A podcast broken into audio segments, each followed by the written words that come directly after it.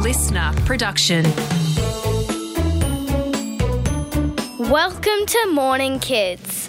Hello, and yes, welcome to Morning Kids. My name is Virginia, and this is a show just for you where we learn lots and lots of interesting facts and have fun while we do it. And that sounds pretty good to me. Are you ready to get started? Tell us about today. I'd love to. Today is Friday, the third of March, two thousand twenty-three. And as we know, Friday is the last day of the school or working week for most of us, which means that tomorrow is the weekend. I wonder if you might have some exciting plans ahead for the weekend. Something that you could do on Sunday is take part in Clean Up Australia Day. You might have heard of this day. It was started by a man called Ian Kiernan who loved sailing on his boat. But Ian was disgusted by all of the pollution and rubbish that he saw in the oceans around the world. So in nineteen ninety, Ian decided to organise a big community cleanup to raise awareness about the impact that litter has on our environment. And now it happens every year. Clean Up Australia Day is an event where volunteers clean up parks and beaches and streets and waterways. But we don't have to be part of the event just to join in. We can all do our bit by putting our rubbish in the bin and keeping an eye out and helping our grown-ups pick up any rubbish that we see floating around when we're out and about. It's Figure It Out Friday.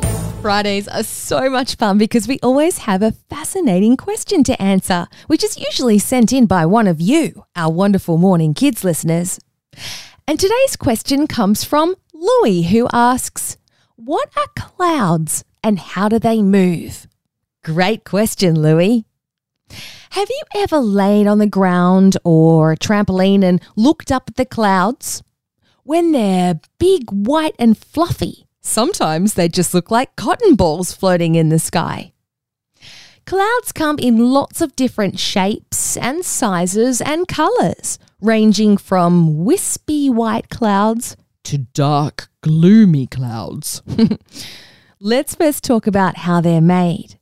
Clouds are actually a large group of very tiny droplets of water or ice crystals floating in the air.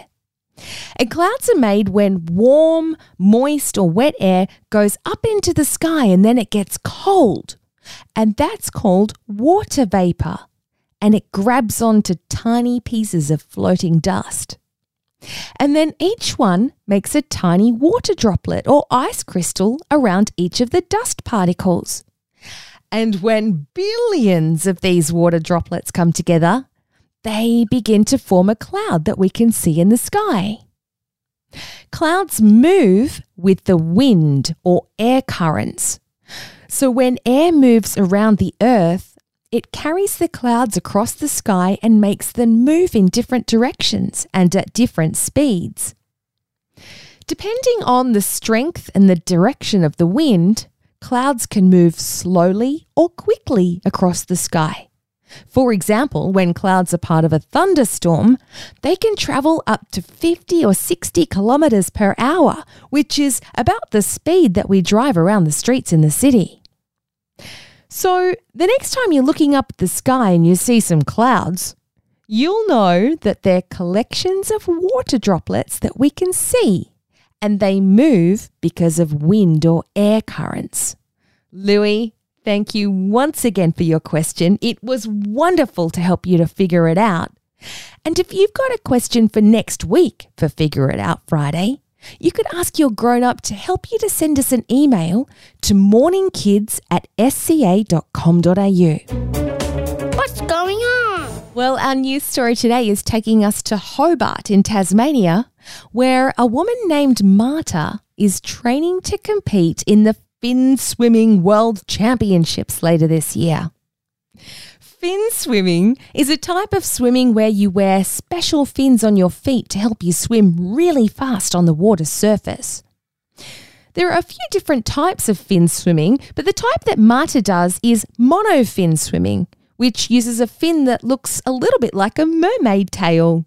In monofin swimming, swimmers like Marta have their arms stuck straight out in front above their head like a triangle.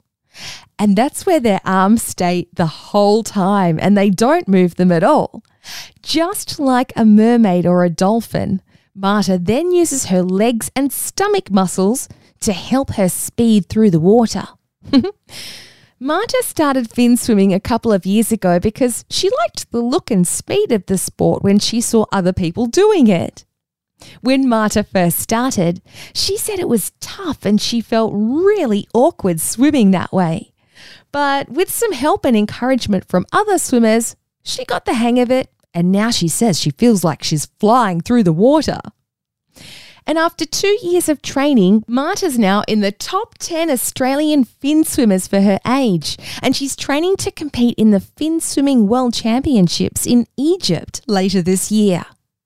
What a great news story. And it just goes to show that you should never be afraid to try something new. And if you do, don't worry if you're not very good at it at first, because if you keep trying, you might just end up being really good at it, just like Marta. Let's have some fun. Did somebody say fun? Yes, let's have some fun and see how much that you can remember from today's show. Question number one. What makes clouds move? Well, if you said wind or air currents, then you're right. Give yourself or your grown-up a high five. Question number two. What type of fin does Marta wear for fin swimming? Hmm, that was a little bit tricky. I heard some of you say mermaid fins. And I guess it looks a little bit like that, but the correct answer was monofin. So if you said monofin, another high five to you. In fact, let's give a high ten. And because it's Friday, we also have our joke. Are you ready? Why did the tomato turn red? Because it saw the salad dressing. Time to say goodbye. That was a bit cheeky, wasn't it? It's that time already, friends. Time to say goodbye. I had so much fun with you this week and I hope that you had fun with us too. And we'll be back again on Monday after the weekend. And golly, it looks like there's plenty more fun in store. We're going to be learning about our teeth and a certain breakfast cereal that's been around for a very long time. But until then, I hope you have a fun and joyful day and a wonderful weekend, remembering to be silly, but more importantly, be honest and kind. And I'll see you Monday.